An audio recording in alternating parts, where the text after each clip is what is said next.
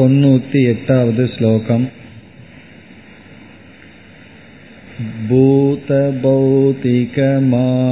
भूतभौतिकमायाणाम्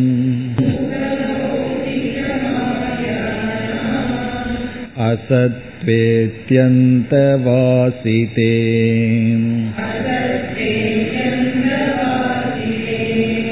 सत्त्वस्त्वद्वैतमित्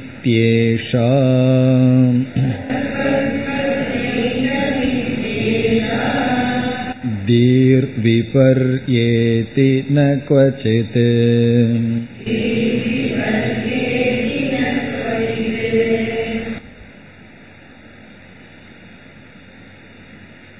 இந்த தொண்ணூத்தி எட்டாவது ஸ்லோகத்தில் வித்யாரண்யர் முடிவுரை செய்கின்றார் பஞ்சபூத விவேகத்தை செய்து இறுதியாக முடிக்கின்றார் இனி வருகின்ற ஸ்லோகங்களிலெல்லாம் மீண்டும் முடிவுரையும் பலனையும் கூறி இந்த அத்தியாயத்தை முடிக்க இருக்கின்றார். இதில் பூத பௌத்திக மாயானாம் அனைத்து அனாத்மாக்களையும் மூன்றாக இங்கு பிரித்து கூறுகின்றார். ஒன்று மாயா காரண ரூபம். பூதம் என்றால் சூக்ம ரூபமான பூதங்கள். பௌதிகம் என்றால் ஸ்தூல ரூபமான ஜெகத். இப்போ பூத என்றால் சூக்மமான பிரபஞ்சம் பஞ்ச சூக்ம பூதங்கள். பௌதிகம் என்றால் சூக்ம பூதத்திலிருந்து வெளிவந்த ஸ்தூல பூதங்கள். அதையும் சில படிகளில் ஆசிரியர் கூறினார். ஸ்தூல பூதங்களை பிரம்மாண்டம் என்று கூறி அது புவனங்களாக மாறி தேகங்களாகவெல்லாம் மாறின என்று சொன்னார். பிரம்மாண்டம் புவனம் தேகம் இவைகளெல்லாம் பௌதிகம் என்ற சொல்லிலும் மாயா என்ற சொல்லிலும் காரண ரூபம். இவைகள் பூத பௌதிக மாயானாம். இந்த மூன்றுக்குள்ளும் பொதுவாக இருக்கின்ற தன்மை என்ன? பூதம் வேறு பௌத்திகம் வேறு மாயை வேறுதான். இருந்த போதிலும் இந்த மூன்றிலும் சமமாக இருக்கின்ற தன்மை மித்யா என்கின்ற தன்மை நிஸ்தத்துவம் என்கின்ற தன்மை.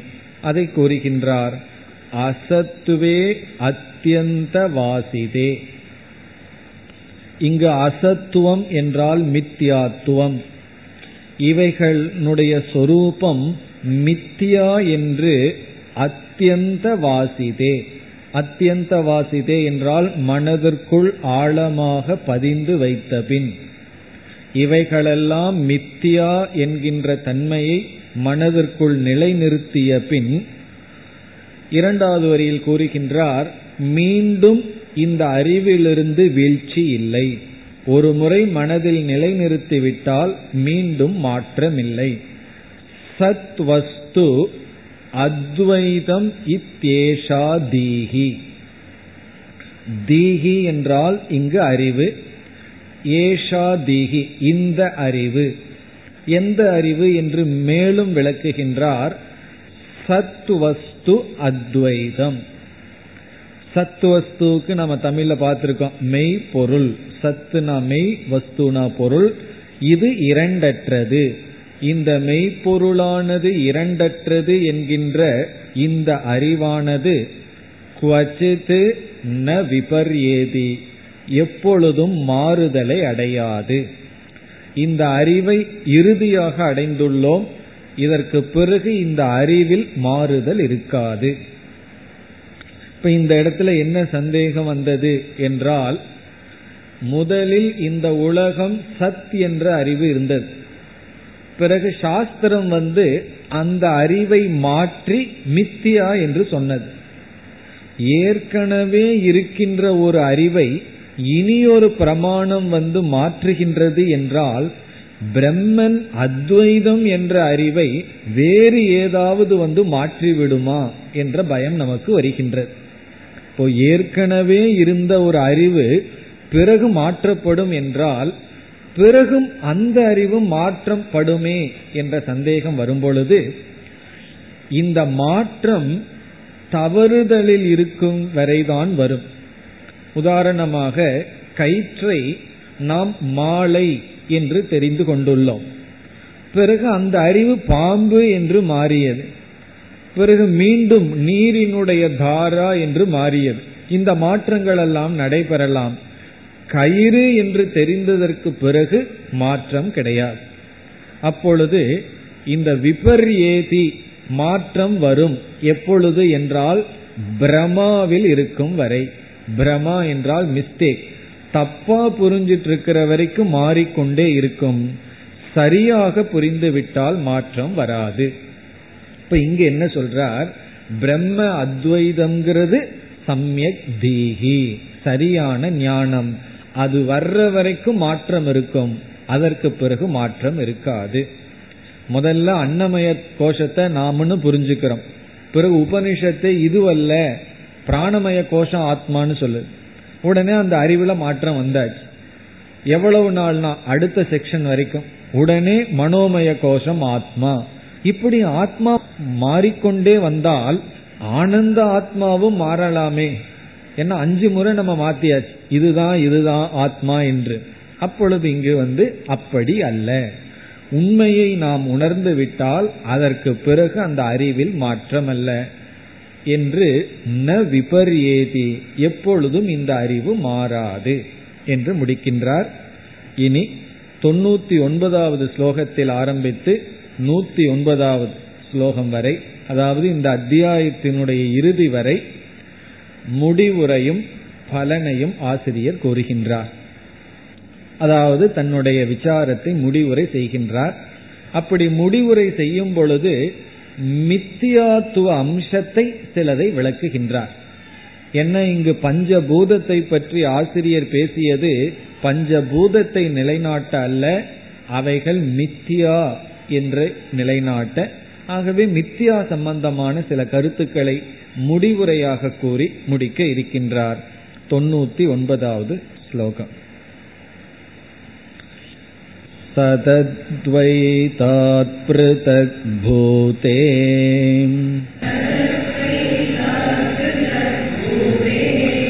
द्वैते भूम्यातिरूपिणी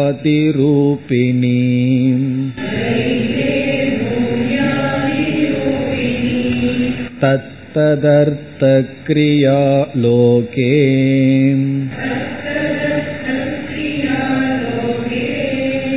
यथा दृष्टा तथैव सा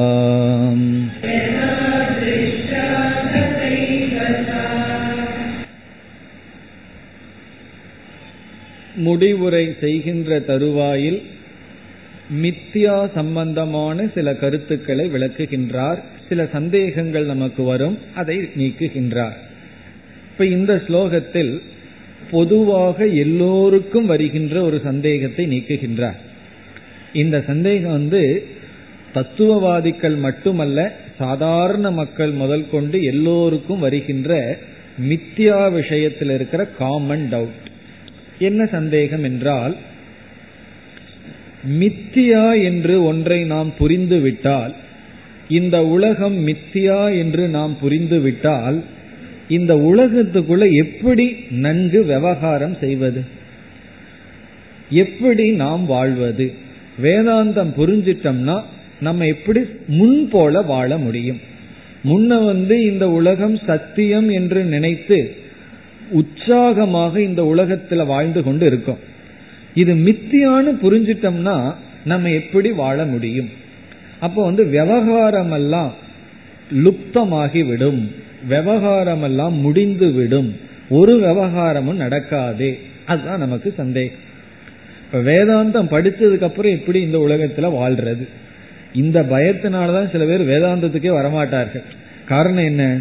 நான் ஏதோ சந்தோஷமா உலகத்துல வாழ்ந்துட்டு இருக்கேன் அதை போய் நீங்க பொய் புரட்டுன்னு சொல்லி அதை மனசை கெடுத்துட்டு உற்சாகமா இந்த உலகத்துக்குள்ள வாழ முடியாது.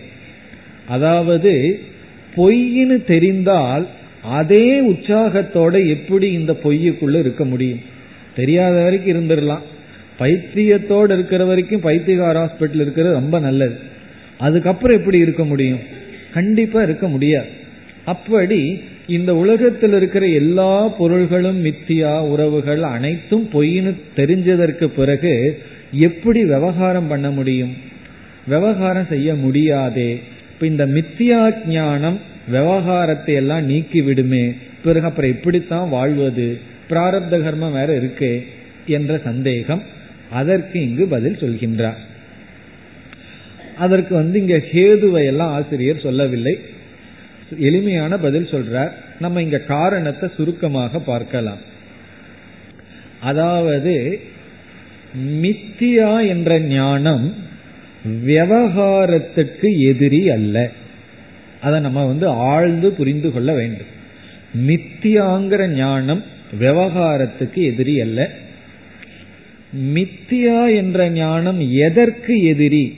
என்றால் மித்தியாங்கிற அறிவு வந்து மனதிற்குள் இருக்கின்ற சம்சாரத்துக்கு தான் எதிரியாக இருக்கின்றது இது மித்தியான்னு நான் புரிஞ்சிட்டேன்னா மனதில் இருக்கின்ற நிறைவின்மை தான் சென்று விடுமே தவிர சாதாரண விவகாரமானது சென்று விடாது. விவகாரத்திற்கு மித்தியா எதிரி அல்ல. எப்படி என்றால் பானை இருக்கு. இந்த பானை மித்தியான்னு தெரிந்து கொண்டால் அந்த பானையை நம்ம பயன்படுத்த முடியாதா? நகைய மித்தியான்னு தெரிந்து கொண்டால் நகையை நம்ம பயன்படுத்த முடியாதா? அதே போல ஷர்ட் மித்தியான்னு தெரியுது. தெரிந்தாலும் கூட நம்ம எதற்கு பயன்படுத்துறோமோ அதற்கு பயன்படுத்துவோம். அப்படி பயன்பாடு அத வந்து சாஸ்திரத்துல அர்த்த கிரியா என்று சொல்லப்படுகிறது. அதை வந்து சரியா அதற்கு அதை பயன்படுத்துவத அர்த்த கிரியா. அந்த அர்த்த கிரியா நம்ம உலகத்துல எவ்வளவு காலம் வாழ்றோமோ அவ்வளவு காலம் எதை எப்படி எதற்கு பயன்படுத்தணுங்கிற அந்த பயன்பாட்டுக்கும் மித்தியாவுக்கும் சம்பந்தம் கிடையாது. பிறகு மித்தியா எதற்கு எதிரி? நம்ம என்ன தப்பு பண்ணிட்டோம்? மித்தியாங்கிற அறிவு விவகாரத்துக்கு எதிரின்னு நினைச்சிட்டோம். மித்தியாங்கிற ஞானம் விவகாரத்துக்கு எதிரி அல்ல. விவகாரத்தில் இருக்கிற சத்தியத்துவ புத்தியினால வந்த துயரத்துக்கு எதிரி. மித்தியாங்கிற அறிவு வந்து விட்டால் இந்த சில எதிர்பார்ப்புகள் சில துயரம் அதுதான் சென்று விடுமே தவிர மித்தியான்னு புரிஞ்சதற்கு பிறகு நம்ம துயரப்பட முடியாது.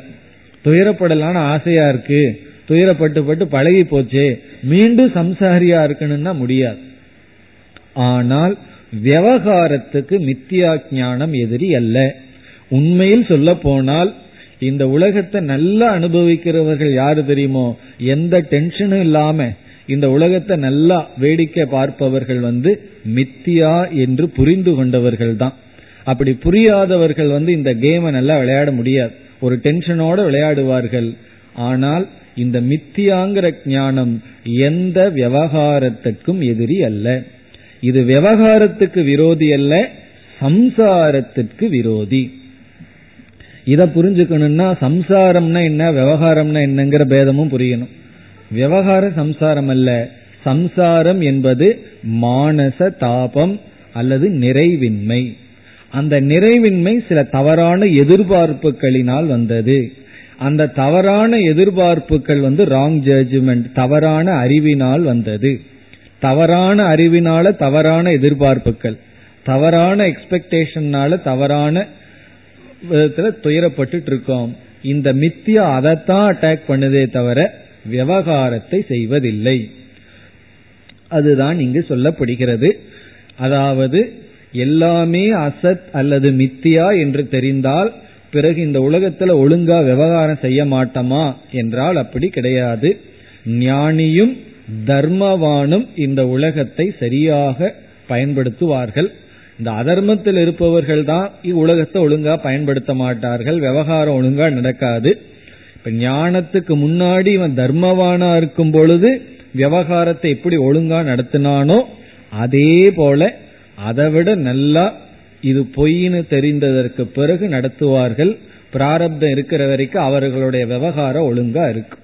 அதனாலதான் இந்த விவகாரத்தை வந்து ஞானியினுடைய விவகாரமே லட்சணமா சொல்லப்படும். ஜீவன் முக்தி லட்சணமா சொல்லப்படும்.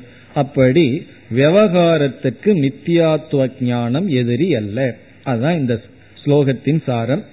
இப்பொழுது ஸ்லோகத்திற்குள் சென்றால்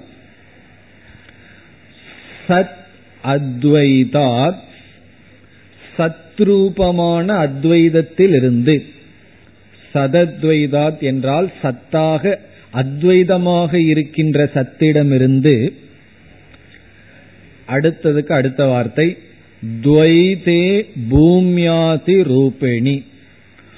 பூமி ஆதி பூமி முதல் ரூபிணி. அப்படிப்பட்ட தன்மைகளை உடைய துவைதே.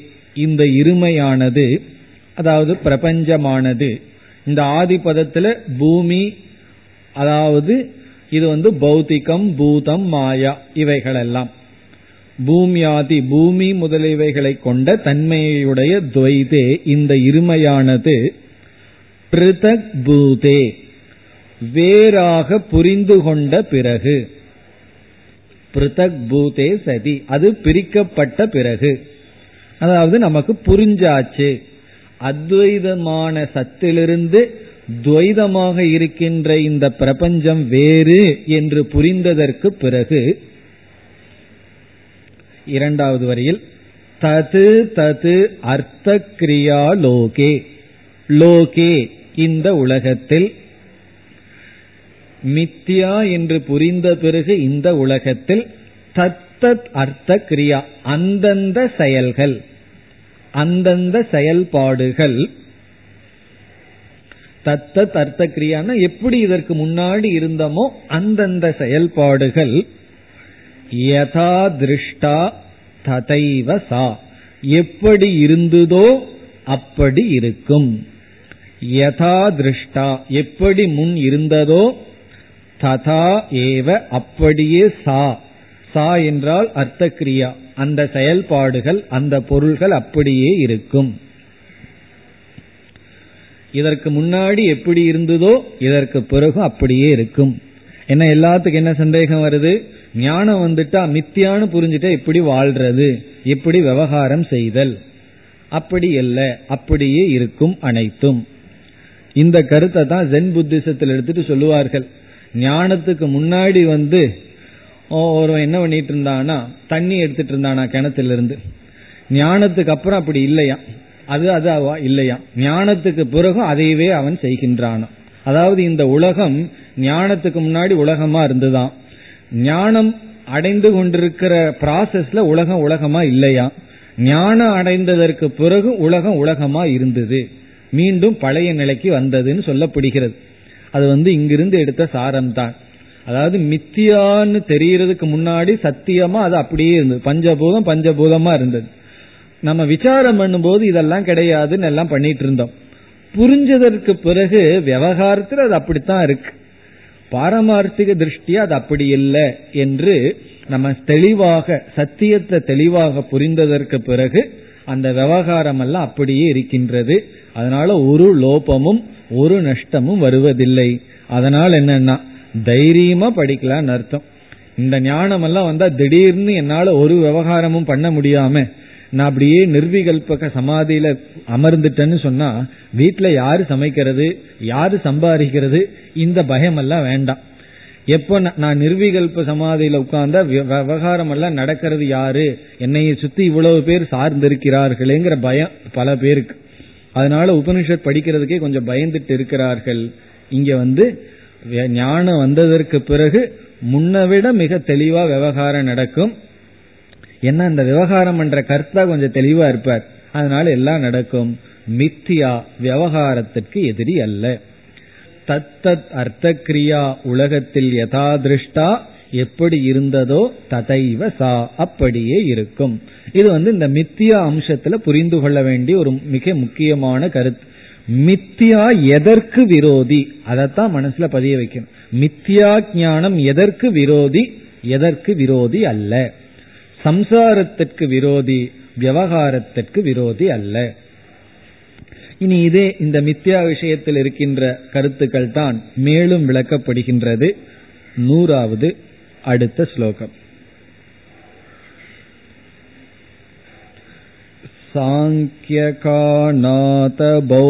साङ्ख्यकानातबौद्ध्याद्यैः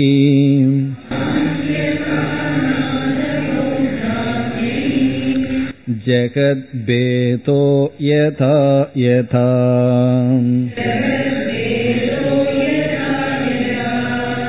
उत्प्रेक्ष्यतेनेकयुक्त्या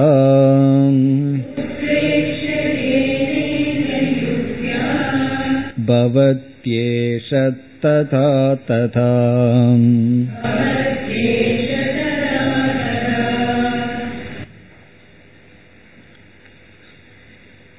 இங்கு மீண்டும் வேறொரு சந்தேகமானது நிவர்த்தி செய்யப்படுகின்றது.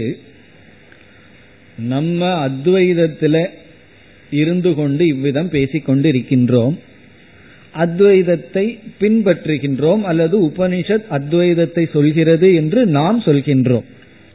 ஆனால் வேறு எத்தனையோ மதவாதிகள் எல்லாம் துவைதத்தை பற்றி பேசுகிறார்கள். அவர்களுக்கு துவைதம் தான் சத்தியமாக இருக்கின்றது. மற்ற மதவாதிகள் அத்வைதிகளை தவிர மற்றவர்கள் எல்லாம் ஒன்று சேர்ந்து கொள்வார்கள். அத்வைத விஷயத்துக்கு வரும்போது மற்ற மதவாதிகளுக்குள்ள கருத்து வேறுபாடு இருந்தாலும் சத்தியமித்தியான்னு வரும்பொழுது நம்ம தனிமைப்படுத்தப்படுகின்றோம். மீதி எல்லா வாதிகளும் சேர்ந்து விடுகிறார்கள். விசிஷ்டாத்வைதி துவைதி மற்றவர்கள் எல்லாம் சேர்ந்து கொள்கிறார்கள். சாங்கியர்கள் யோகர்கள் நியாயம் போன்ற எல்லோரும் சேர்ந்து கொள்கிறார்கள். இப்ப அவர்கள் அனைவரும் அத்வைதத்தை நம் எதிர்க்கும் பொழுது நம்ம அவர்களையும் வெல்ல வேண்டும் அல்லவா அவர்கள் சொல்வது தவறு என்று அவர்களையும் நாம் நீக்கி நம்ம மதத்தை நாம் நிலைநாட்ட வேண்டும் அல்லவா என்ற கேள்வி வரும்பொழுது இங்கு என்ன சொல்லப்படுகிறது? நாம் அத்வைதியாக இருக்கின்ற நமக்கு பகைவர்களே கிடையாது. கௌடபாதர் சொன்னதுதான் தைகி அயம் ந விருத்தியதேன்னு சொல்லி அவர் காரிகையில சொன்ன கருத்து தான் இங்கு வித்யாரண்யர் கூறுகின்றார். அத்வைதிகளான நமக்கு யாரும் பூர்வபக்ஷி அல்ல. இந்த நமக்குள்ளேயே இருந்துட்டு சில பேர் பூர்வபக்ஷி பண்றாலும் உண்டே தவிர நமக்கு எதிரிகள் யாரும் கிடையாது. சாங்கியர்களாகட்டும் யோகிகளாகட்டும் மற்ற நியாய வைசேஷிகர்களாகட்டும் அவர்களெல்லாம் நமக்கு எதிரிகள் அல்ல. அவங்கள நம்ம எதிரியாக பார்க்கவில்லை. பிறகு எப்படி பார்க்கிறீர்கள்? என்ற கேள்வி வரும்பொழுது அவர்களெல்லாம் துவைதமான உலகத்தை பற்றிய விசாரத்தில் இருக்கிறார்கள். யாருமே நம்ம நினைக்கிற நம்ம விசாரம் பண்ற பிரம்மத்தை அவர்கள் விஷயமா எடுத்துக்கொள்ளவில்லை ஏன்னா அப்படி ஒரு விஷயம் இருக்குன்னு அவர்கள் எடுத்துக்கொள்ளவே இல்லை ஏற்றுக்கொள்ளவும் இல்லை. அவர்கள் துவைதத்தை பற்றி பேசுகின்ற காரணத்தினால் பேசட்டுமே நம்மளும் விவகாரத்துல அதையெல்லாம் ஏற்றுக்கொள்கின்றோம். அதனாலதான் சாங்கியர்களுடைய சிருஷ்டியை நாம் ஏற்றுக்கொள்கின்றோம். நீ சிருஷ்டியை பற்றி அழகா தத்துவ ரீதியா கூறினால் முக்குணமா இருக்கு. எப்படியெல்லாம் விரிஞ்சிருக்குன்னு சொன்னா ஏற்றுக்கொள்கிறோம்னு சொல்லி மற்ற மதவாதிகளை நாம் ஏற்றுக்கொள்கின்றோம். அவர்களெல்லாம் நமக்கு மேலான பரமார்த்தமான பூர்வ பட்சிகள் அல்ல. காரணம் அவர்களுடைய விஷயம் வேறு நம்முடைய விஷயம் வேறு. விஷய பேதாத்துன்னு இங்க பதில் சொல்ற. அவர்களெல்லாம் பிரம்மத்தை பற்றி பேசவில்லை. இந்த ஜெகத்தை பற்றி பேசி அதில் இருக்கிற துவைதத்தை பேசுகிறார்கள். நாம் பிரம்மத்தை பற்றி பேசுகின்றோம். இந்த ஜெகத்தை பற்றி அவர்கள் பேசும் பொழுது பேசி கொள்ளட்டும். ஆனா இந்த ஜெகத் சத்தியம்னு சொல்கிறார்கள். அது அப்படி அவர்கள் சொல்லட்டும். நாம பிரம்மத்தை சத்தியம் என்று சொல்கின்றோம் என்று நாம் யாரிடமும் போராட வேண்டிய அவசியம் இல்லை. யாரையும் நாம் நீக்க வேண்டிய அவசியம் இல்லை. யாரும் நமக்கு பூர்வ பக்ஷி இல்லை. பூர்வபக்ஷிங்கிறது நமக்குள்ள சந்தேகம் வந்தா உண்டே தவிர மற்றவர்கள் வந்து நமக்கு பூர்வ பக்ஷி அல்ல. இதுவும் ஒரு விதத்துல முக்கியமான கருத்து. காரணம் நம்ம ஒரு கருத்தை புரிஞ்சிருக்கோம். நம்மை சுற்றி இருப்பவர்கள் எல்லாம் அதற்கு எதிராக பேசுனா நமக்கே பயம் வந்துடும் நம்ம ஒருத்தர் தான் இப்படி இருக்கிறோமே. சுத்தி இருப்பவர்கள் யாருமே இதை ஏற்றுக்கொள்ளவில்லையே என்ற சந்தேகம் வரும்பொழுது யாருமே ஏற்றுக்கொள்ள வேண்டாம். நான் புரிஞ்சிட்ட கருத்தை நான் புரிஞ்சிட்டா போதுமே தவிர மற்றவர்கள் இதற்கு எதிராகவே பேசட்டும். அதை நாம் அனுமதிக்கின்றோம். காரணம் என்ன? கொஞ்ச நாளைக்கு முன்னாடி நம்மளும் அந்த லிஸ்ட்ல தான் இருந்திருக்கோம். நம்மளும் அந்த மாதிரி தான் பேசிட்டு இருந்திருக்கோம். இன்னைக்கு ஏதோ கடவுள் புண்ணியத்துல அறிவு வந்திருக்கு. சரியா புரிஞ்சிருக்கோம். அவர்கள் புரியவில்லை என்றால் அவர்கள் நமக்கு எதிரிகள் அல்ல. ஆகவே நமக்கு பூர்வபக்ஷ ரூபியான துவைதிகளும் இல்லை என்று இங்கு சொல்கின்றார். ஸ்லோகத்திற்குள் சென்றால் சாங்கிய சாங்கிய மதவாதிகள் காணாத காணாதனா சாங்கியர காணம்னு சொல்லக்கூடாது. கணாத முனி எழுதிய நியாய வைசேஷிக தர்சனம் அது வந்து காணாத தர்சனம் காணாதுதான். கொஞ்சம் உள்ள போய் பார்த்தா அங்க ஒரு அறிவும் கிடையாது. பேரு தான் தர்க்கம்னு சொல்லுவார்கள். அங்க எல்லாமே ஆரம்பத்திலிருந்து தர்க்கத்துக்கு விரோதமா தான் பேசுவார்கள். அவங்க மதத்துக்கு பேர் காணாத மதம். கணாத முனி எழுதியது காணாதம்.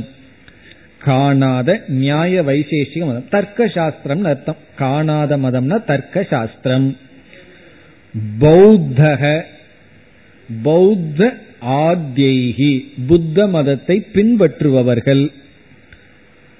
இவர்களெல்லாம் என்ன செய்கிறார்கள்னா இந்த ஜெகத்துல விதவிதமான தத்துவத்தை பேசுகிறார்கள். விதவிதமான பேதத்துல ஜெகத்துல இருக்கிறதாக சொல்கிறார்கள்.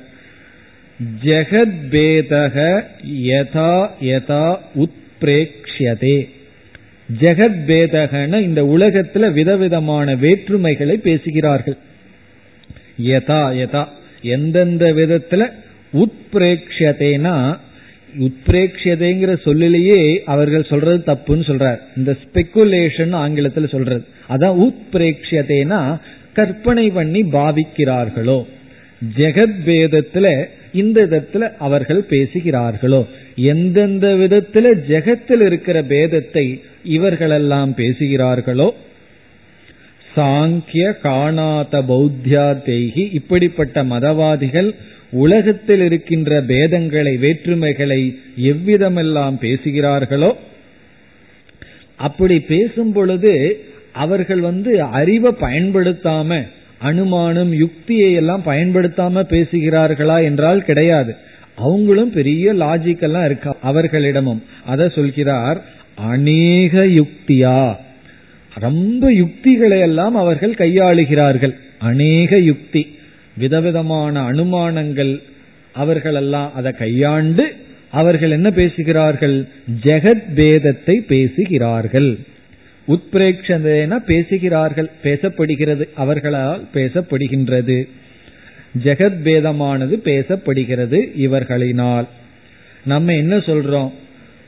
ஏஷக ததா ததா பவது.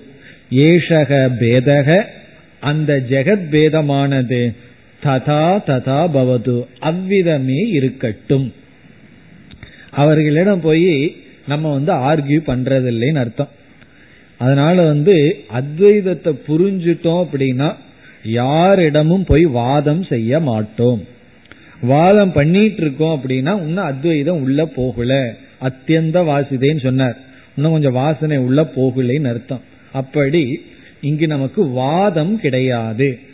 ததா ததா ஏஷக பவது அந்த பேதம் அப்படியே இருக்கட்டும். அதாவது ஒருவர் வந்து இந்த உலகம் சத்தியம். இது உண்மை. இது பொய்யல்லன்னு சீரியஸா நம்ம கிட்ட சொன்னா நம்ம என்ன பதில் சொல்லணும்னு வித்யாரண்யர் சொல்லி கொடுக்கிறார். என்ன பதில் சொல்லணும்? ஏஷக பவது. அப்படித்தான் சொல்லிடணும். அதுக்கப்புறம் என்ன நம்ம கிட்ட பேச முடியும்? நம்ம கிட்ட இந்த உலகம் உண்மைன்னு சொன்னா நம்ம ஆமான்னு சொல்றோம். ஒன்னு நம்மளிடம் அவர்கள் பேச முடியாது. பிறகு நீ என்ன நினைச்சிட்டு இருக்க அப்படின்னு கேட்டா அது உனக்கு என்ன? நான் என்னமோ நினைச்சிட்டு போறேன்னு சொல்லி விட்டுறணும். நீ என்ன சொல்றையோ அதற்கு நான் எதிராக சொல்லவில்லை. பிறகு என்னிடத்துல சிஷ்யனா இருந்து நீ கேட்டா நான் பதில் சொல்றேன். அப்ப அவன் பூர்வபக்ஷியா இருக்க மாட்டான் சிஷ்யனா இருப்பான். இப்ப சிஷியனுக்கிடம் தான் நம்ம பேசுறமே தவிர பூர்வ பக்ஷியிடம் நம்ம பேசவில்லை. அப்படின்னா எதற்கு இவ்வளவு பூர்வபக்ஷம் இடையில எல்லாம் வந்ததுன்னா அதெல்லாம் நமக்குள்ளே வர்ற பூர்வபக்ஷம் நம்ம தயார் செய்து கொள்வதற்காகத்தான் நம்ம ரெடி ஆயிட்டோம் அப்படின்னா நமக்கு பூர்வபக்ஷிகள் கிடையாது என்று இந்த ஒரு கருத்தை இந்த ஸ்லோகத்தில் கூறினார். மற்ற மதவாதிகள் ஜெகத்பேதத்தை பேசினால் அவர்கள் அப்படியே பேசட்டும். அவர்கள் வியாபகாரிக உலகத்தை பாரமார்த்திகம்னு நினைச்சிட்டு பேசுகிறார்கள். அது அப்படியே இருக்கட்டும். நாம் பேசுகின்ற விஷயம் வேறு என்று மேலும் ஒரு சந்தேகத்தை நீக்கினார். இனி அடுத்த ஸ்லோகத்திலும் இதே போல் மித்யா விஷயத்திலே வருகின்ற மற்றொரு சந்தேகத்தை நீக்குகின்றார். நூத்தி ஓராவது ஸ்லோகம். अवज्ञातं सतद्वैतम्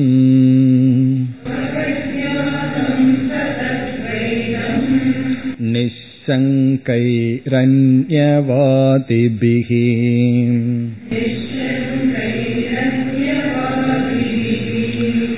एवं काक्षतिरस्माकम्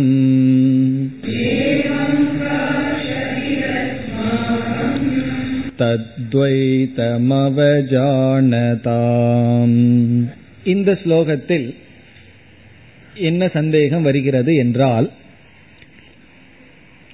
இந்த ஜெகத்தானது ஒரு பிரமாணத்தின் மூலமாகத்தான் சித்தித்திருக்கின்றது. பிரத்யக்ஷ பிரமாணம் என்கின்ற பிரமாணத்தின் மூலம் இந்த துவைதமானது நிலை பெற்று இருக்கின்றது நாம எதையாவது இருக்கிறதுன்னு சொல்ல வேண்டும் என்றால் நம்ம கற்பனையில சும்மா இருக்குன்னு சொல்லக்கூடாது. பிறகு என்ன செய்ய வேண்டும்? அதற்கு ஒரு பிரமாணத்தை காட்ட வேண்டும். நம்மளாக ஏதாவது இருக்குன்னு சொன்னா நான் என்ன சொல்லலாம்? இந்த இடத்துல யானை இருக்கு குதிரை இருக்கு ஒட்டகம் இருக்குன்னு சொல்லலாம். எப்படி சொல்கிறீர்கள் சொல்றேன் அவ்வளவுதான். அப்படி சொல்ல முடியாது. உன்னை இருக்குன்னு சொன்னா நான் இருக்குன்னு சொல்வதற்கான ஆதாரம் வந்து பிரமாணம். இப்ப என்னுடைய டேபிள் மேல வாட்ச் இருக்குன்னு சொல்றேன். காரணம் என்ன? கண்ணு வழியா பார்க்கின்றேன். உங்க கண்ணுக்காக நான் இதை காட்டுகின்றேன். அப்ப நீங்களும் ஏற்றுக்கொள்வீர்கள். அப்படி இந்த துவைதம் பிரத்யக்ஷ பிரமாண சித்தம். இது சும்மா நம்மளாக கற்பனை பண்ணவில்லை. நாம் அனுபவிக்கின்ற இந்த உலகம் இருக்கே அது பிரத்யக்ஷ பிரமாணத்துல நிரூபிக்கப்பட்டுள்ளது. அப்ப என்ன சந்தேகம் வருது? பூர்வபக்ஷி சொல்றான் பிரத்யக்ஷ பிரமாணத்திலேயே நிலைநாட்டப்பட்ட இந்த உலகத்தை நீங்கள் எப்படி இல்லைன்னு சொல்ல முடியும். அதை நீங்க இல்லைன்னு சொல்லல. அதுக்கு இவ்வளவு இருப்பு கிடையாதுன்னு சொல்லி அவமதிக்கிறீர்கள் அப்படின்னு சொல்லி பூர்வபக்ஷி நம்ம பார்த்து சொல்றான். இந்த உலகம் இருக்கே சாதாரணமானதா இது? நம்மளுடைய பிரத்யக்ஷ பிரமாணத்துல நிலைநாட்டப்பட்டத நீங்க அத்தியந்தமா அபாவம்னு சொல்லவில்லை. நம்ம வந்து இது அனுபவிக்கிறதுக்கே இல்லைன்னு சொல்லலையே. அனுபவத்தில் இருக்கு ஆனா உண்மையில இல்லைன்னு சொல்லி இதனுடைய இருப்பை குறைத்து விடுகிறீர்கள் அப்படின்னு நம்மைய பார்த்து பூர்வபக்ஷி சொல்றான். அதுக்கு எவ்வளவு இருப்பு தன்மையை கொடுக்கணுமோ அவ்வளவு கொடுக்காம அதனுடைய ஸ்டேட்டஸை குறைத்து விடுகிறீர்கள். சமஸ்கிருதத்துல அவக்ஞா என்றால் ரெண்டு அர்த்தம் இருக்கு. ஒன்னு அவமரியாதை. அவக்ஞா அப்படின்னா அவமரியாதை.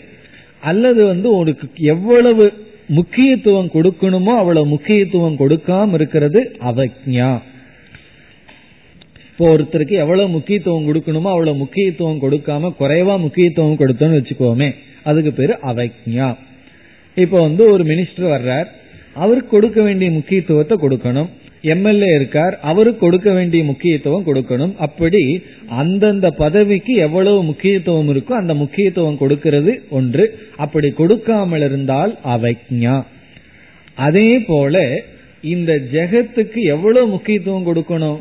இது பிரமாணத்துல சித்தி ஆகிறதுனால அதற்கு முழுமையான இருப்பு சத்தியங்கிற முக்கியத்துவத்தை கொடுக்கறத விட்டுட்டு அது ஏதோ பாக்குறதுக்கு இருக்கு. வெறும் தோற்றம்தான்னு சொல்லி இந்த உலகத்தை அவமதிக்கிறீர்களே அது வந்து ஒரு பிரமாணத்தையே அவமதிப்பது ஆகின்றது. பிரத்யக்ஷ பிரமாணத்தை நீங்கள் வந்து அவமதிப்பது ஆகின்றது. ஏன்னா அந்த பிரமாண சித்தமான இந்த உலகத்தை அவமதிக்கிறீர்கள். இப்படி பூர்வபக்ஷி சொல்றான். அதுக்கு நம்ம என்ன சொல்றோம்? உண்மைதான். பிரத்யக்ஷ பிரமாணத்துல சித்திக்கின்ற இந்த உலகத்தை நாங்க அவமதிக்கிறோம் தான். நம்ம இல்லைன்னு சொல்லல. நம்ம என்ன சொல்றோம்? சாஸ்திர சித்த அத்வைதத்தை நீ அவமதிக்கிறையே. நான் வந்து பிரத்யக்ஷ பிரமாணத்துல சித்தமான இந்த உலகத்தை அவமதிக்கிறேன்னு நீ சொன்னா நீயும் இனி ஒன்னு அவமதிச்சிருக்க. வேதாந்த சாஸ்திர சித்த அத்வைதத்துல நீ எப்படி அதை அவமதித்துள்ளாய்? அதுக்கு நீ கண்டுக்கிறது இல்லையே இந்த உலகத்தை நீ சற்று குறைத்து எடை நம்மையே சொன்னா உபனிஷத்து வாக்கியத்தை நீ குறைத்து எடை போடுகின்றாய். அதுல வந்து ஏகம் ஏவ அத்விதீயம்ங்கிற வார்த்தையெல்லாம் இருக்கு. அதை நீ என்ன அவமதிச்சு அதுக்கு வேற ஏதாவது பொருள் கொடுக்கின்றாயே. இப்ப நீ சாஸ்திர பிரமாணத்தை அவமதிக்கிற நான் பிரத்யக்ஷ பிரமாணத்தை அவமதிக்கிறேன் ஆகவே ரெண்டு பேருமே அவமதித்தல்ங்கிற காரியத்தை செய்கின்றோம். அப்படி இருக்கும் பொழுது நீ வந்து என்னிடத்தில் குறை காணாதே. ரெண்டு பேர்த்துக்கு சமமான குறை இருக்கு. நான் ஒன்னு அவமதிக்கிறேன் நீ ஒன்னு அவமதிக்கிறேன். நீ சாஸ்திர பிரமாணத்தை அவமதிக்கின்றாய் நான் பிரத்யக்ஷ பிரமாணத்தை அவமதிக்கின்றேன். இப்ப ரெண்டு பேரும் சேம் போட் ஒரே நிலையில தான் இருக்கும். இப்படி சொன்ன உடனே பூர்வபக்ஷிக்கு ஒரு சந்தோஷம் வந்தது. எப்படியோ நீ எங்கிட்ட வந்துட்டியே நான் உன்னிடத்துல வர முடியாட்டியும் நீ என்னிடத்துல வந்துட்டியேன்னா எப்படின்னா ரெண்டு பேர் கிளாஸுக்கு போயிட்டு இருந்தார்கள். ஒருவர் கிளாஸை நிறுத்திட்டார். நிறுத்தினதுக்கு அப்புறம் கிளாஸுக்கு வந்துட்டு இருக்கிறவரை என்ன பண்ணார்? கடைசியில் அவரோட லிஸ்ட்ல இழுத்துட்டார். நீயும் போகாதேன்னு. நான் போறனோ இல்லையோ நீ இப்போ போகாம வந்துட்டியே என்னிடத்துல வந்துட்டியேன்னு சொன்னது போல இந்த பூர்வபக்ஷிக்கு ஒரு சந்தோஷம். நீயும் ஒன்னு செய்யற நானும் ஒன்னு செய்யற ரெண்டு பேரும் அதே மிஸ்டேக்க பண்றமே என்று சொல்லும் பொழுது சங்கரர் பல இடத்துல சொல்லுவார் ஆனால் என்னுடைய அவமதிப்புனால எனக்கு என்ன பிரயோஜனம்? உன்னுடைய அவமதிப்புனால உனக்கு என்ன பிரயோஜனத்துன்னு பாருன்னு சொல்றோம். நான் பிரத்யக்ஷ பிரமாணத்தை அவமதிக்கிறதுனால எவ்வளவு சந்தோஷமா இருக்கேன். நீ சாஸ்திர பிரமாணத்தை அவமதிக்கிறதுனால எவ்வளவு துக்கப்பட்டு இருக்கேன் அதை பாரு. அது நம்முடைய பதில். ரெண்டு பேருமே அவமதிக்கிறோம். நம்ம வந்து பிரத்யக்ஷ பிரமாணத்துக்கு கொடுக்க வேண்டிய முக்கியத்துவம் கொடுக்காம அது பொய்யத்தான் காட்டுதுன்னு சொல்றோம். நீ சாஸ்திரத்துக்கு கொடுக்க வேண்டிய முக்கியத்துவத்தை கொடுக்காம இருக்க. ஆனா நான் சாஸ்திரத்துக்கு முக்கியத்துவம் கொடுக்கும் பொழுது நான் அடைகின்ற பலன் வேறு. நீ பிரத்யக்ஷ பிரமாணத்துக்கு முக்கியத்துவம் கொடுக்கும் பொழுது நீ அடைகின்ற பலன் வேறு. ஆகவே பல திருஷ்டியில நான் எங்கேயோ போயிடுறேன் நீ எங்கேயோ இருக்க. ஆனா விவகார திருஷ்டியில ரெண்டு பேரும் யாரோ ஒரு இடத்த கண்டுக்காம இருக்கும். அவைஞான கண்டு கொள்ளாமல் இருத்தல் முக்கியத்துவம் கொடுக்காமல் இருத்தல்.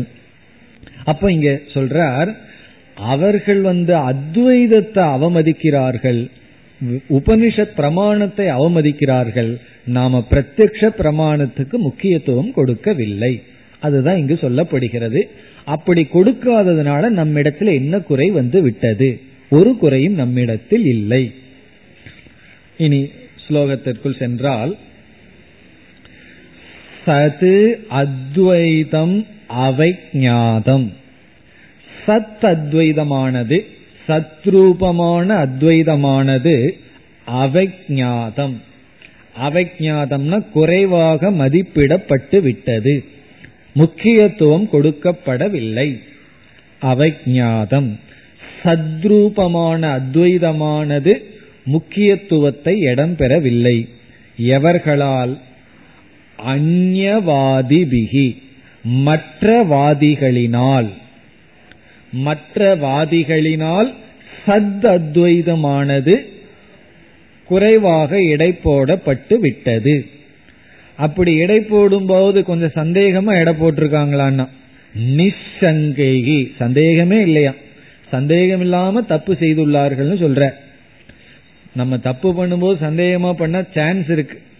இது பாம்பு தான் அப்படின்னு உறுதியா இருக்கிறவனோட என்ன பண்றது? அப்படி நிச்சங்கை சந்தேகமே இல்லாம அந்நியவாதிபிகி மற்ற வாதிகளினால் சத் அத்வைதமானது இந்த இடத்துல சாஸ்திர சித்தம்னு புரிந்து கொள்ள வேண்டும். சாஸ்திரத்துல சித்தமான சதத்வைதம் அவைஜாதம் மிக குறைவாக எடை போடப்பட்டு விட்டது. அதற்கு கொடுக்கிற முக்கியத்துவம் கொடுக்கப்படவில்லை.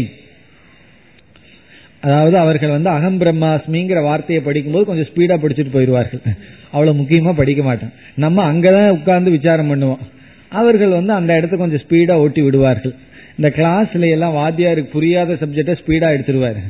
அவருக்கு எது புரிஞ்சுதோ அதை கொஞ்சம் நல்லா நிறுத்தி நிதானமா ஸ்டூடெண்ட்ஸ் சொல்லி கொடுப்பாரு. அப்படி இந்த துவைதிகள் எல்லாம் அத்வைதா போர்ஷன் வரும்போது அப்படியே ஸ்பீடா புரட்டிட்டு போய் விடுவார்கள். அதை தான் நீ பண்ணியிருக்க. அவைஞாதம் அதுக்கு அந்த இடத்துல கொடுக்க வேண்டிய விசாரம் கொடுக்க வேண்டிய முக்கியத்துவம் கொடுக்கப்படவில்லை. அது அவர்கள் செய்தது. நம்ம என்ன பண்ணியிருக்கிறோமா? ஏவம் காக்ஷதிகி அஸ்மாகம் தத் துவைதம் அவஜானதாம். தத்வைதம் அவஜானதாம். அவஜானதாம் என்றாலும் இங்கு வந்து கண்டுகொள்ளவில்லை. முக்கியத்துவம் கொடுக்கவில்லை. துவைதம். இருமைக்கு முக்கியத்துவம் கொடுக்காத நமக்கு. தத்வைதம்னா அவர்கள் பேசுகின்ற அந்த துவைதம். அந்த துவைதத்தை அவஜானதாம்னா முக்கியத்துவம் கொடுக்காத அஸ்மாகம் நமக்கு. அந்த துவைதத்துக்கு முக்கியத்துவத்தை நாம் கொடுக்கவில்லை. அத்வைதத்துக்கு முக்கியத்துவம் கொடுக்கவில்லை. நாம வந்து துவைதத்திற்கு முக்கியத்துவம் கொடுக்கவில்லை. துவைதத்திற்கு முக்கியத்துவம் கொடுக்காத நமக்கு காக்ஷதிகி என்ன கேடு வந்து விடுகின்றது? நம்ம என்ன அப்படி பெரிய தப்பு பண்ணிட்டோம் அப்படின்னு சொல்றார். காக்ஷதிகினா என்ன குறைந்து விட்டது? நம்ம இந்த தமிழ்ல பேசணுமே லோக்கல் பாஷை. அப்படித்தான் பேசுறாரு இங்க வித்யாருங்க. நமக்கு என்ன குறைஞ்சு போச்சுன்னு சொல்றார். அவன் சொல்றான் நீங்க வந்து இதுக்கு முக்கியத்துவம் கொடுக்கலையேன்னா நீ ஒன்னுக்கு முக்கியத்துவம் கொடுக்கல நான் ஒன்னுக்கு முக்கியத்துவம் கொடுக்கல. அவ்வளவுதான். இதுல என்ன குறைஞ்சு போச்சு நமக்கு? காக்ஷதிகினா நமக்கு என்ன இழப்பு வந்து விட்டது என்று சொல்கின்றார். எப்படிப்பட்ட நமக்கு?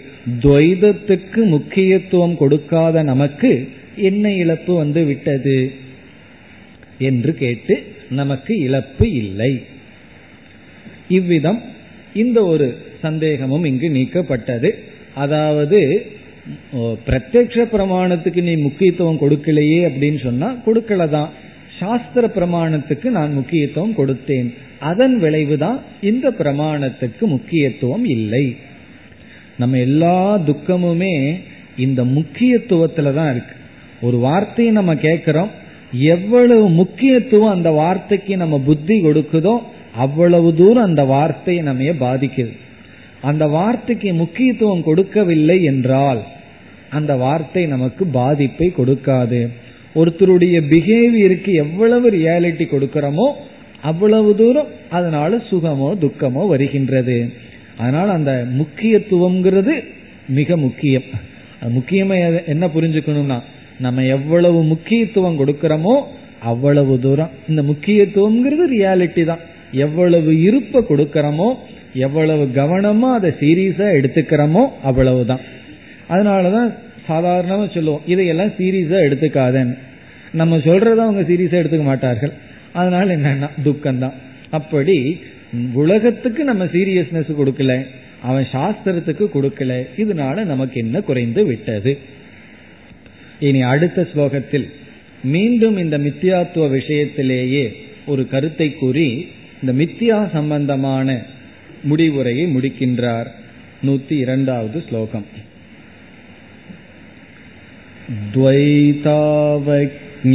द्वैतावज्ञासुस्थिता चेत्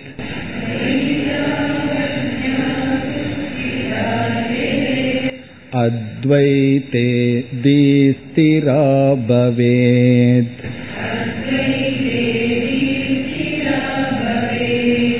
तैर्येतस्या पुमानेशः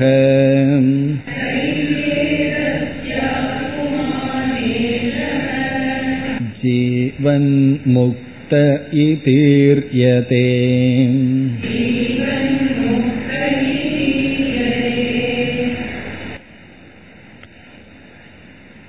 பூர்வபக்ஷி மீண்டும் நம்ம கிட்ட கேட்கறான் உனக்கு முக்கியம் வந்து பிரம்ம அத்வைதமா ஜெகத்து மித்தியாத்துவமா? நீ பேசாம ஜெகத்தை என்னிடத்துல விட்டுரு. நான் தான் ஜெகத்தை பத்தி பேசிட்டு இருக்கேன். நான் அதை சத்தியமா நான் வச்சுக்கிறேன். நீ பிரம்மத்தை அத்வைதம்னு வச்சுக்குவேன். உனக்கு ஏன் இவ்வளவு கஷ்டப்பட்டு ஜெகன் மித்தியா ஜெகன் மித்தியான்னு நிலைநாட்டி கொண்டிருக்கின்றாய்? பேசாம பிரம்மத்தை அத்வைதம்னு வச்சுக்க வேண்டியதானே நீ பிரம்மத்தை வச்சுக்கோ நான் ஜெகத்தை வச்சுக்கிறேன். ரெண்டு பேரும் சந்தோஷமா இருக்கலாமே. என்னுடைய ஜெகத்தை வந்து பொய் பொய்ன்னு ஏன் சொல்லி என்ன துன்புறுத்துகின்றாய்? அல்லது நீயே ஏன் துன்பப்பட்டுக்கிறேன் ஜெகத் மித்தியா ஜெகத் மித்தியான்னு ஏன் சொல்லிட்டு இருக்கேன் அதுதான் கஷ்டமா இருக்கு. பிரம்ம அத்வைதம் சொல்றது நல்லா இருக்கே அதை அப்படியே வச்சுக்கவேன் அப்படின்னு சொன்னா நம்ம பதில் சொல்றோம். இங்கு பதில் சொல்லப்படுகிறது நீ பிரம்ம சத்தியம்னு எந்த அளவுக்கு புரிஞ்சுக்கிறங்கிறது எந்த அளவுக்கு ஜெகத்து மித்தியாங்கிறத புரிஞ்சுக்கிறையோ அந்த அளவு. இந்த உலகம் பொய்யாக ஆகத்தான் பிரம்ம மெய்யாயிட்டு வரும்.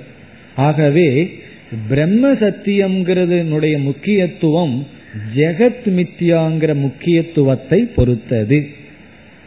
அதை விட நம்ம என்ன சொல்லுவோம்? பிரம்ம சத்தியம்ங்கிறதெல்லாம் ரெண்டாவது தான் ஜெகன் மித்தியாங்கிறத நமக்கு முக்கியம். காரணம் என்ன? இப்ப எது நமக்கு சம்சாரத்தை கொடுத்துட்டு இருக்கு? பிரம்மனா வந்து சம்சாரத்தை கொடுத்துட்டு இருக்கார் இந்த உலகம்தான் நமக்கு துயரத்தை கொடுக்குது. ஆகவே இந்த ஜெகத் மித்தியாங்கிறதுல முக்கியத்துவம் வர வர அல்லது ஜெகத் சத்தியம்ங்கிறதுல முக்கியத்துவம் போக போக பிரம்ம சத்தியம்ங்கிறதுல முக்கியத்துவம் வரும். ஆகவே யாருக்கு மித்தியாத்துவ புத்தி நிச்சயமாகின்றதோ அவர்களுக்கு தான் பிரம்மனிடத்தில் சத்தியத்துவ புத்தி நிச்சயமாகும். அப்படி நிச்சயமானவர்கள் தான் ஜீவன் முக்தர்கள். சொல்லி யார் ஜீவன் முக்தர்கள்னா ஜெகத்தில் இருக்கிற மித்தியாத்துவ புத்தி நிச்சயமாயி பிரம்மனிடத்தில் இருக்கின்ற சத்தியத்துவ புத்தி நிச்சயமாக வேண்டும். அதுதான் முதல் வரியில் துவைத அவக்ஞா சுஸ்திதா சேத் துவைத அவக்ஞா. இந்த துவைதத்தை அவஜான அவமதித்தல். அவமதித்தல்னு சொன்ன என்ன? துவைதத்தை திட்டுவதுன்னு அர்த்தம் அல்ல அதனுடைய இருப்பை குறைத்தல். முக்கியத்துவத்தை எடுத்து கொள்ளுதல். சுஸ்திதா சேத் அது ஸ்திரம் ஆனால்தான். இந்த துவைதம் மித்யா என்று ஸ்திரமானால்தான். துவைதத்தினுடைய முக்கியத்துவம் குறைய குறையத்தான். அத்வைதே தீகி ஸ்திரா பவேத். மிக தெளிவா எழுதுறார். அத்வைதத்தில் புத்தியானது ஸ்திரமாகும். அத்வைதே அத்வைத விஷயத்தில் தீகி அறிவானது ஸ்திரா பவேத் உறுதியாகும். அத்வைதத்துல புத்தி உறுதியாகணும்னு சொன்னா துவைதத்தில் இருக்கிற முக்கியத்துவம் குறைய வேண்டும். துவைதத்தில் இருக்கின்ற அவக்ஞா வர வேண்டும். துவைதத்துல இப்ப அவக்ஞாவே கிடையாது. இதுல பூரா துவைதத்தில் என்ன இருக்கு? சத்தியத்துவ புத்தி இருக்கு அது நீங்க வேண்டும்.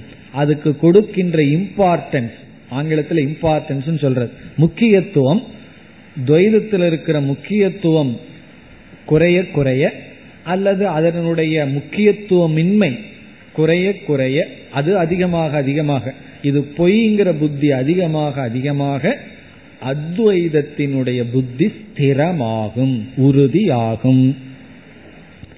சரி அப்படி உறுதியான என்ன? தைரியே தஸ்யாகா. தஸ்யாகா புத்தேகே தியக அந்த அறிவினுடைய ஸ்தைரியம் ஸ்திரமானால் எந்த அறிவு? அத்வைதத்தில் புத்தி ஸ்திரமானால் ஏஷக புமான் அப்படிப்பட்ட மனிதன் யார்? ஜீவன் முக்தக இதி ஈரியதே. புமான்ன மனிதன் ஏஷக. அப்படி ஸ்தைரியத்தை அடைந்த உறுதியை அடைந்தவன் ஜீவன் முக்தக உயிரோடு இருந்து கொண்டிருக்கும் பொழுதே முக்தி அடைந்தவன் இதி என்று ஈரியதே கூறப்படுகின்றது. ஈரியதேனா கூறப்படுகின்றது. என்று இறுதிய எப்படி முடிக்கிறார் இந்த விஷயத்தை? ஜீவன் முக்தி என்பது துவைதத்துக்கு நம்ம இம்பார்ட்டன்ஸ் கொடுக்க கூடாது முக்கியத்துவம் கொடுக்க கூடாது ஆனா ஒரு ட்ரெஸ் வாங்கும் போதும் கூட அந்த பார்டருக்கு கொடுக்கிற முக்கியத்துவம் இருக்கே ஒரு ட்ரெஸ் கலருக்கு கொடுக்கிற முக்கியத்துவம் இருக்கே அந்த முக்கியத்துவம் எவ்வளவு சத்தியத்துவ புத்தி நமக்கு இந்த ட்ரெஸ்லையும் உலகத்திலையும் ஒரு பாத்திரம் வாங்கும் போதும் சரி ஒரு எது வாங்கினாலும் சரி அதுக்கு நம்ம எவ்வளவு முக்கியத்துவம் கொடுத்து அது எவ்வளவு ஒரு சத்தியத்துவத்தை புத்தியில இருக்குங்கிறத பார்க்கும் பொழுது நம்ம வந்து பிரம்மத்துக்கு நமக்கு எவ்வளவு டிஸ்டன்ஸ்ங்கிறது தெரியுது. இன்ஃபினிட் டிஸ்டன்ஸ்னு தெரியுது. அப்படி பிரம்மங்கிட்ட நம்ம போகணும்னு சொன்னா இந்த உலகத்துக்கு முக்கியத்துவம் கொடுக்க கூடாது. அப்படின்னா ஒழுங்கா விவகாரம் பண்ண மாட்டோமான்னு அர்த்தம் இல்லை. ஏதோ இப்படியே இருந்துட்டு போட்டுன்னு அர்த்தம் இல்லை. அதையும் நம்ம ஏற்கனவே பார்த்துட்டோம். விவகாரமும் ஒழுங்கா நடக்கும். எதற்கு எவ்வளவு முக்கியத்துவம் கொடுக்கணும்? சாப்பாட்டுக்கு எவ்வளவு முக்கியத்துவம் கொடுக்கணும்? ட்ரெஸ்ஸுக்கு எவ்வளவு முக்கியத்துவம் கொடுக்கணும்? அப்படி ஒவ்வொன்றுக்கு எவ்வளவு ரியாலிட்டி எவ்வளவு முக்கியத்துவம் கொடுக்கணுங்கிறது தான் முக்கியம். அதை சொல்லி இங்கு முடிவுரை செய்கின்றார். இப்ப இந்த ஸ்லோகத்துடன் ஜீவன் முக்தியை பற்றி முடிவுரை செய்து விட்டார். இனிமேல் வருகின்ற பகுதியெல்லாம் விதேக முக்தி சம்பந்தமான கருத்தை கூறுகின்றார். ஜீவன் முக்தி மட்டும் இருந்தா போதாதல்லவா? இருக்கிற வரைக்கும் சந்தோஷமா இருந்துடுறேன் ஒரு பயம். இறந்ததற்கு பிறகு மீண்டும் போய் யாராவது எங்காவது பிறந்து மீண்டும் இந்த சம்சாரத்தை தொடர வேணும்னு சந்தேகம் வரும்பொழுது அப்படி அல்ல. இந்த ஜீவன் முக்தியை அடைந்தவர்கள் கண்டிப்பாக விதேக முக்தியையும் அடைவார்கள். வித்யாரன் சொல்ற நான் சொன்னா என் மீது உங்களுக்கு நம்பிக்கை இருக்காது. நீங்க யாரு சொல்றதுக்கு? நீங்க போனதுக்கு அப்புறம் என்ன ஆவீங்களோன்னு உங்களுக்கே தெரியாது. அப்படி இருக்கும் பொழுது நீங்கள் யாரு? நாங்கள்லாம் இறந்ததற்கு பிறகும் கண்டிப்பாக விதேக முக்தியை அடைவீர்கள்னு சொல்வதற்கு. அதனால நான் என்ன பண்றேன்? என்னுடைய கருத்தை கொடுக்காம அப்படியே பகவான் கிருஷ்ணர் சொன்னதை நான் உங்களிடம் கூறுகின்றேன். பகவான் கிருஷ்ணர் என்ன சொல்றார்? இந்த ஜீவன் முக்தியை அடைந்தவனுக்கு விதேக முக்தி உண்டு என்று விதேக முக்தி விஷயத்தில் பகவத்கீதையிலிருந்து அப்படியே ஒரு ஸ்லோகத்தை எடுத்து அடுத்தது நமக்கு கொடுக்கின்றார். ஆகவே நூத்தி மூன்றாவது ஸ்லோகம் வித்யாரண்யர் கீதையிலிருந்து அப்படியே எடுக்கின்றார். ஒரு வார்த்தையும் மாறுபடாமல் அப்படியே நமக்கு கொடுக்கின்றார். அடுத்த ஸ்லோகம். ஏஷா ब्राह्मी स्थितिः பார்த்த.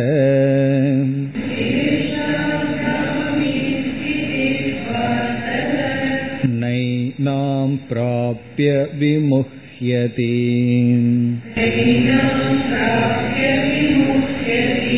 स्थित्वा स्यामन्तकालेऽपि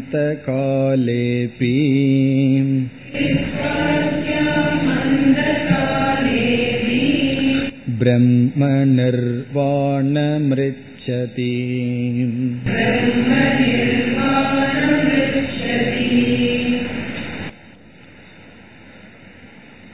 விதேக முக்திக்கு பிரமாணமாக இந்த ஸ்லோகத்தை வித்யாரண்யர் கொடுக்கின்றார். பகவத்கீதையில் இரண்டாவது அத்தியாயத்தில் எழுபத்தி இரண்டாவது ஸ்லோகம். ஸ்தித பிரக்கினுடைய லட்சணத்தை எல்லாம் பேசியதற்கு பிறகு இறுதியாக பகவான் கொடுக்கின்ற ஸ்லோகம் இது. இங்கு அந்த ஸ்லோகத்தை கூறி இனிவேல் வருகின்ற ஸ்லோகங்களில் என்ன செய்கின்றார்? இதில் இருக்கின்ற ஒரு குறிப்பிட்ட சொல்லுக்கு இரண்டு பொருள் கொடுக்கின்றார். கொடுத்து இந்த ஸ்லோகத்தை விளக்குகின்றார். நமக்கு இந்த ஸ்லோகம் தெரிந்திருக்கும் கீதையில படிச்சிருப்போம். இருந்தாலும் சுருக்கமா இதனுடைய பொருளை பார்க்கலாம். ஏஷா பிராமி ஸ்திதிகி பார்த்த. பார்த்த ஹே அர்ஜுனா. திடீர்னு இங்க எதுக்கு அர்ஜுனா வந்தான்னு கேட்கக்கூடாது. இப்ப நம்ம கீதையில் இருக்கோம். ஹே அர்ஜுனா ஹே பார்த்த. ஏஷா பிராமி ஸ்திதிகி பிராமி என்றால் பிரம்ம ஆத்ம ஐக்கிய சம்பந்தி. பிராமி என்றால் பிரம்மாத்ம ஐக்கிய சம்பந்தி. பிரம்மா பிரம்மஸ்வரூபம் ஆத்மாவுடன் ஒன்றானது என்ற சம்பந்தமான ஸ்திதிகினா புத்தேகே நிச்சயக. புத்தியினுடைய நிச்சயம். பிராமி என்றால் பிரம்ம சம்பந்தி. எப்படிப்பட்ட பிரம்ம? ஆத்மாவுடன் ஒன்றாக இருக்கின்ற பிரம்மனோடு சம்பந்தப்பட்ட புத்தியினுடைய ஸ்திரம்.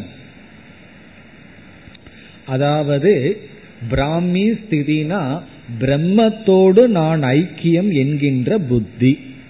அந்த புத்தியில உறுதியா நிக்கிறது. அதை அடையிறது கஷ்டம். அடைஞ்சிட்டா அதை நிறுத்தி வைக்கிறது அதை விட கஷ்டம். அப்படி நிறுத்தி விட்டால். இதுதான் பிரம்மனிடத்தில் ஆத்மா ஒன்று என்கின்ற புத்தியில் இருத்தல்.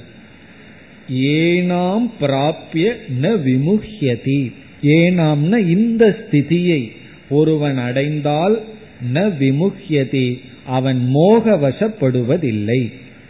ந விமுஹ்யதின அவன் மோகத்துள் வீழ்வதில்லை. ஏனாம் இந்த ஸ்திதியை அடைந்தால்.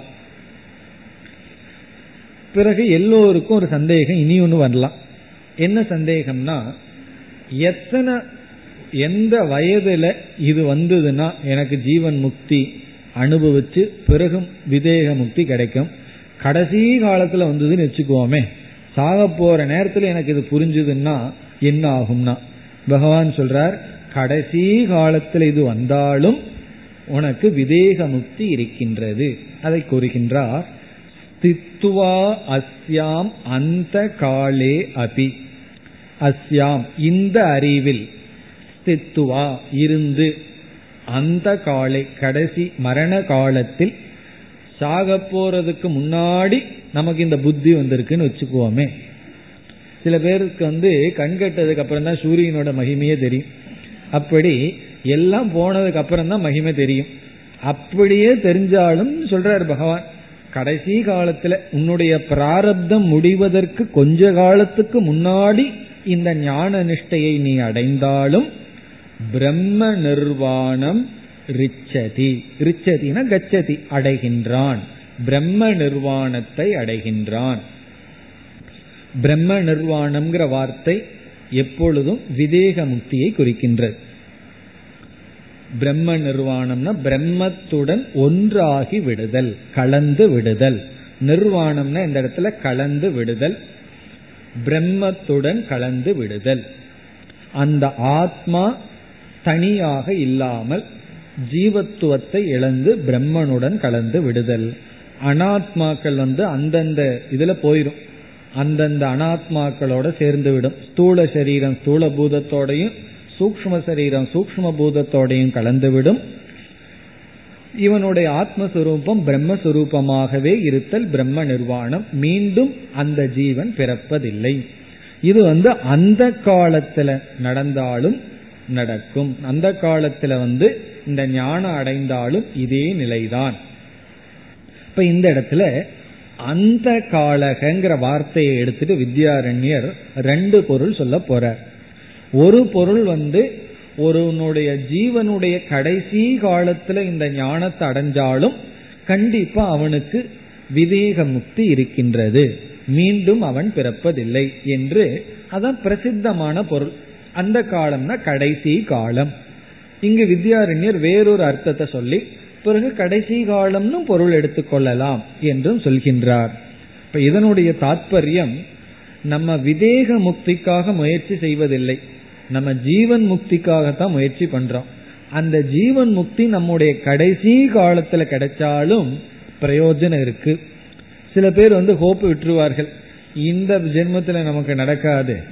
பிறகு பார்த்துக்குவோம். அடுத்த ஜென்மத்தில் பார்ப்போம். தயவுசெய்து நீங்களும் வந்துடுங்க அடுத்த ஜென்மத்தில். அதே போல டீச் பண்ணுறதுக்கு அப்படின்னு சொல்லி என்ன சொல்லி விடுவார்கள்? பின்னாடி பார்த்துக்குவோம். இந்த பசங்கள்லாம் அடுத்த செமஸ்டரில் பார்த்துக்கலாங்கிற மாதிரி. நம்ம அடுத்த ஜென்மம் ஒவ்வொரு செமஸ்டரும் ஒவ்வொரு ஜென்மம் போல. அடுத்த ஜென்மத்துல பார்த்துக்கலான்னு இல்லை.